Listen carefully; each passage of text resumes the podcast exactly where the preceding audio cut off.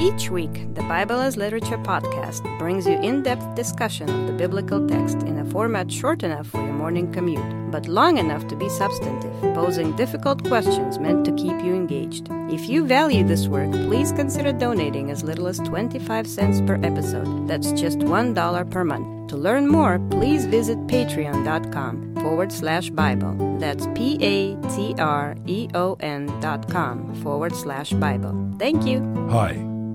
This is Father Marc Boulos with the Bible as Literature podcast. Instead of teaching Hebrew and Greek to empower others to read Scripture, modern Christians talk about how wonderful Jesus is, how much he has done for them, and how much they love him. Instead of leading Bible study, they testify to miracles in their life and why others should believe. The problem with this approach is that it is in direct disobedience to Jesus in the Gospel of Matthew. Richard and I discuss the Gospel of Matthew, chapter 9, verses 27 to 31. You're listening to the Bible as literature.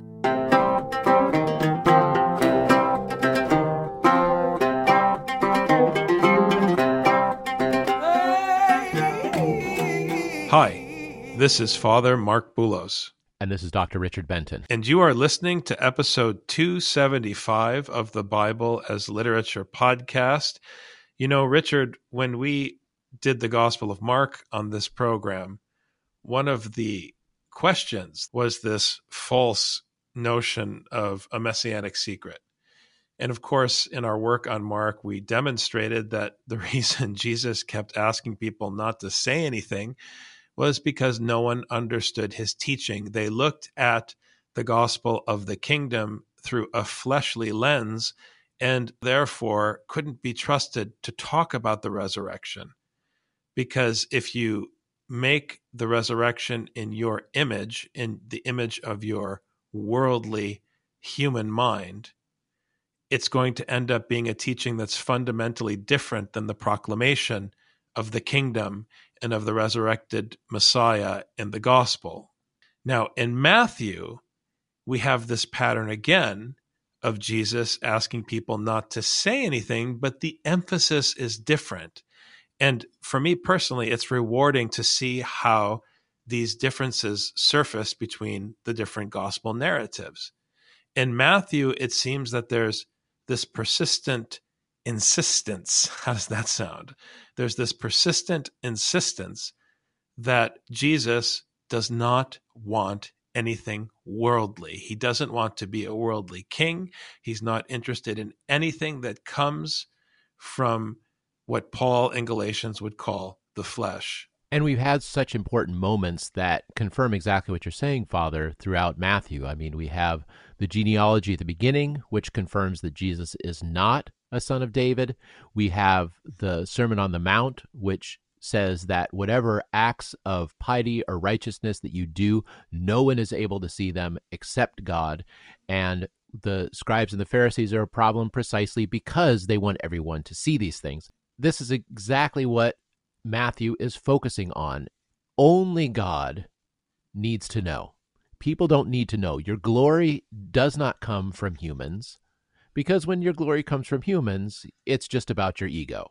And when it's all about your ego, then all kinds of wickedness results. You're not allowed to seek glory from human beings ever in any way. When the centurion debased himself as a Roman in front of this Jewish tradesman from the north, from the boonies, he was not seeking earthly glory, but he understood the chain of command and he understood what the word of Jesus meant and how it functioned. And of course, here in this pericope, we're going to have yet another encounter that reinforces this mechanism in the Gospel of Matthew in the story of the two blind men. As Jesus went on from there, two blind men followed him, crying out, have mercy on us, O Son of David. Now, right out of the gate, the fact that we have two blind men is very important because in Deuteronomy chapter 17, verse 6, and in chapter 19, verse 15, we are reminded that two witnesses or even three witnesses are required if you are going to determine whether or not someone is worthy to be put to death. And that's a very powerful reference when we think of the direction of the Gospel of Matthew and the outcome of the life of Jesus in the story. And so you have two witnesses crying out in the presence of Jesus, asking for mercy and referring to him specifically as the Son of David. And I think that title sets up the tension nicely for what we will encounter later in verse 31 because we know from the genealogy that the Lord Jesus is a new David. He is the fruit of the line of the promise through Isaac, something that once again was made clear in the way the genealogy resets and therefore does an end run around the line of Jacob in order to present us with the gift of the gospel of Jesus Christ but they still want him to be a son of Jacob. That's the problem with that title, Son of David. It's a huge problem. I mean, first of all, we know in Matthew chapter 1 that he's not a son of David. So already we know that these blind men do not understand what's going on. They don't understand the point that Matthew's trying to make. Secondly, why do they say son of David? I mean, why not just Jesus? What is the point of saying son of David? Because they want to recognize him as an earthly king. But what can an earthly king do for a couple of blind men? I mean, you know, they've got a lot of money, they've got a lot of power.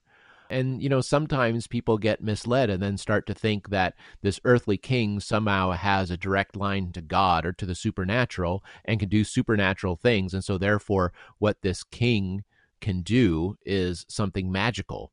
So it could start to sound maybe that the centurion was doing this, but this is not what the centurion was doing. The centurion believed in Jesus' authority, but these blind men are appealing to him as a king. But the king is a bit different because the king, in a lot of people's mind, they have a direct line to some kind of power that the other people don't have they want to pay him a kind of respect that they wouldn't pay to other people. Jesus is saying that you cannot be seeking the glory of other human beings. But here are these human beings who are trying to flatter Jesus by calling him the son of David and trying to get him to do something by manipulating him, by talking about how great and how powerful he is and blah blah blah. And this is how human leaders function is they want their human followers to flatter them, to make them feel good. Even the ones who talk about how humble they are, they want their followers to you know, to oh no, father, you're not so humble. Oh, king, you're you're oh, king, you're so humble. It's so wonderful to hear you. Oh, no, you're not so bad. Oh, you're great. And this is how people in power manipulate those without power. These blind men are trying to manipulate Jesus by calling him son of David, and they precisely miss the point of what Matthew is trying to teach about Jesus. He's not a son of David, he's a different king. He does not seek the glory of human beings, but only of his Father by doing his Father's will.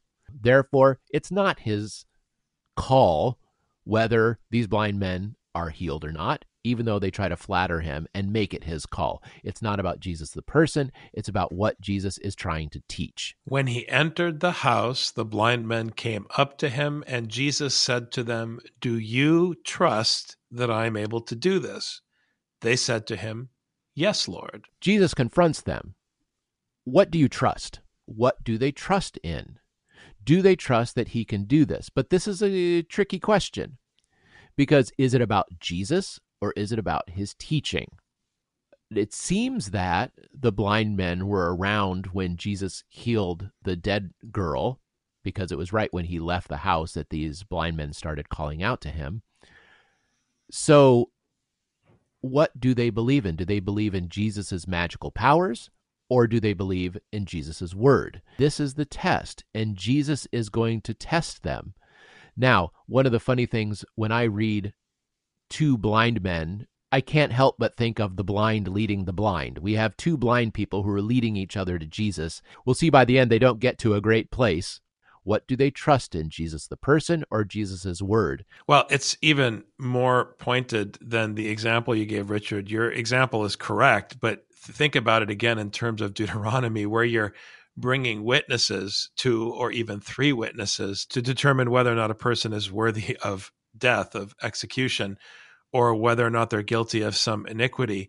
Here, the witnesses being brought against Jesus in the Gospel of Matthew are blind. It's a very powerful metaphor. Then he touched their eyes, saying, It shall be done to you according to your trust. And I'll repeat what I said last week. What he's saying in verse 29 is that you came to me and asked for help because you trust me. And so now I can help you. It's not because they formulated something in their mind or they made a leap of faith the way we talk about it in modern terms, like you chose to believe something that normally people would consider impossible, or you chose to believe something without evidence. That has nothing to do with the Gospel of Matthew. It boils down to whether or not you trust Jesus in the story, and by extension, whether or not you trust the story that presents Jesus to you. That's what we're talking about when we say trust in the teaching. Because at the end of the day, as addressees, the teaching we're receiving is the story of Jesus. Do we trust this teaching or not? Within that story, in the content of that narrative, these characters, these two blind witnesses, made a decision to trust that Jesus could help them. And because they came to Jesus, he could help them. That's what he means when he says, it shall be done to you according to your trust. I love how you put that, Father, about how when we receive this teaching, then this is what we are to be responding to. And really, this grace that we receive when hearing the word of Scripture, the word of God, it's a judgment on us. The grace we receive because of grace, but then we have to respond to that in a particular way. How are we going to respond? Jesus says, not because he wills that they're going to be healed. He says, according to your trust, let it be done to you. Whatever you trust, that's how it's going to unfold for you. Then you see what happens to them, but then there comes a charge to them because it's a judgment. They received this word, and how they trust in this word is going to decide what their fate is. Put it this way all children trust their parents, but not all parents are wise. Let's be honest.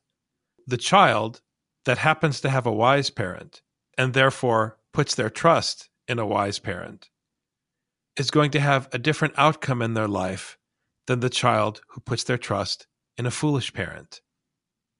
It's that basic. In verse 28 and 29, you put your trust in a wise parent and therefore had a good outcome. You received according to your trust. And their eyes were opened, and Jesus sternly warned them See that no one knows about this. This is what we touched on, Rich, at the outset of today's podcast. Namely, that in Matthew, the Lord charges his disciples not to speak because they don't know what they're talking about. Here in Matthew, it's different. He's charging them not to speak because he's not interested in applause and being called a son of David and in receiving all of the benefits of an earthly kingship. In Matthew, he was sent to destroy the line of the earthly king. He wants nothing material, nothing worldly, a point that in the Matthean gospel will be pushed to its limit in the crucifixion. Do they trust in what Jesus says? Jesus, like you said, wants nothing to do with earthly kingship. So if you actually trust in Jesus' word, then you would go along with what he's teaching, I would assume, such as what he taught in chapters 5 through 7 about earthly glory and human glory. This grace that they receive of being able to see comes with a judgment and a commandment. Don't tell anyone. Now, interestingly, at the beginning of chapter 8, when the leper wanted to be healed, he said, I will make you pure. I will purify you. I will cleanse you. Here, we don't have Jesus exclaiming his own will. He simply says, What you trust is what will happen. The commandment then says, Don't tell anybody. Their ultimate fate will rest on not just the grace that they have received, but whether they're able to fulfill this commandment. Don't tell anybody. Not only is this to distance Jesus for any kind of human glory, it's about these blind people using Jesus for their own glory. It's about them using Jesus. They want to use Jesus so that they can get a leg up on other people. Look what Jesus did for us. Look what Jesus did for us. Look what Jesus did for us. We're best buds. And then everyone who thinks that Jesus is an earthly king thinks that these blind men are getting some kind of special favors from this king, and the entire corrupt system continues on. Jesus is bringing in a new kingdom with a new kingship where currying favors with Jesus is not what it's about. It's simply about obeying the will of the Heavenly Father, who is the ultimate King, who is supremely just. He doesn't care if you flatter him, he doesn't care if you're really nice. He only cares about what is just. And when he is unjust, he is merciful. And of course, do the two blind witnesses who have now received their sight listen to Jesus? but they went out and spread the news about him throughout all that land. It's a beautiful test in Matthew because all of the Christians hearing this story get excited about telling everybody about Jesus. But if you are Matthean to the bone, you're not running out to tell everybody about the miracles of Jesus or how powerful Jesus is or how wonderful Jesus is. All of that is vain talk, according to the Gospel of Matthew. You're saying, Lord, Lord. He's not interested in people who praise him. It's very important. He's interested in the teaching. Did you hear what he said? Do you trust it? And clearly, they didn't hear what he said. So, whatever they're doing, they're not spreading the teaching of Jesus because in verse 31, they're disobeying the teaching of Jesus. It's striking. What's required of us is not to brag about the miracles of Jesus. What's required of us is first and foremost to trust in that instruction and to walk according to its commandments, and at the same time to teach it. But you can't just teach it, you also have to do it. And if you're teaching it and doing it, you don't have time to talk about how wonderful Jesus is. If you trust that Jesus can do this, why don't you trust him when he says, don't go and tell everybody about this? Why? Because it's about you and it's about your ego. It's not about Jesus. It's not about what he says. I mean, people get excited when they read in John when Philip says, come and see, come and see. They, oh, that's what we're supposed to do. We're supposed to go out and tell people, come and see, come and see. When Jesus to the blind men says precisely the opposite. Don't tell people to come and see. Don't tell anyone that this happened. Don't tell people what Jesus did for you. Don't go testifying to how great I am. That's number one. Follow his commandment.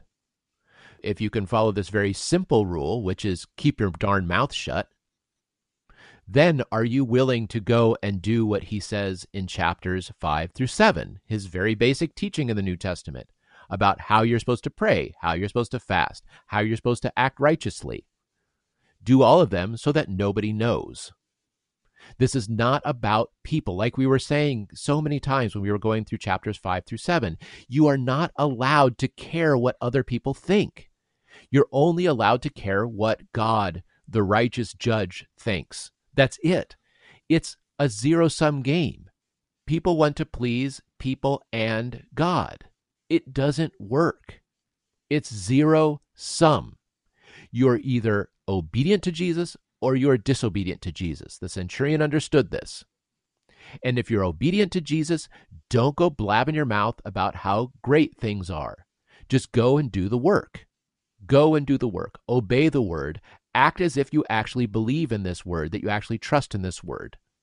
It's so stark in Matthew because the earthly David, the earthly king, wants to get more people on board. So he wants you to go and do things. That's why they employ marketing and political campaigns so that they can get more people on board. Can you imagine a presidential candidate who says, forget that I did this great thing, just go out and do what I said?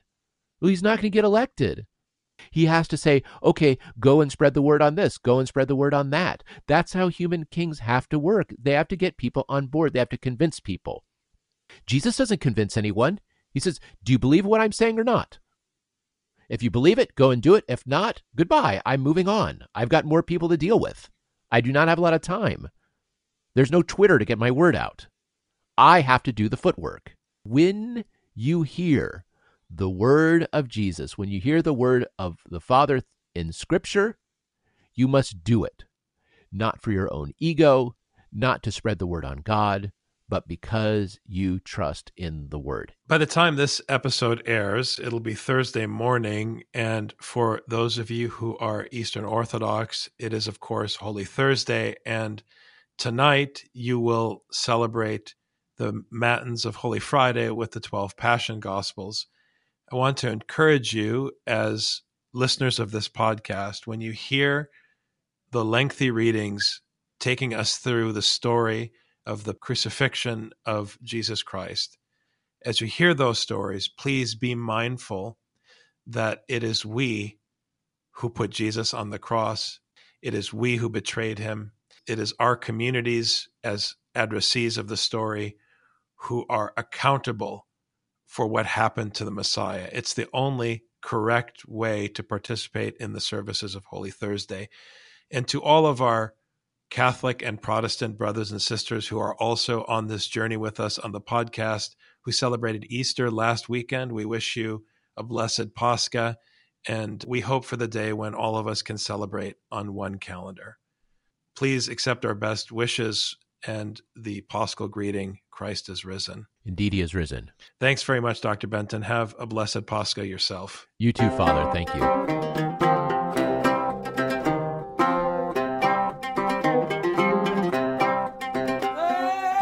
Heard the Bible as literature. Thanks for listening. The Bible as Literature is a production of the Ephesus School Network.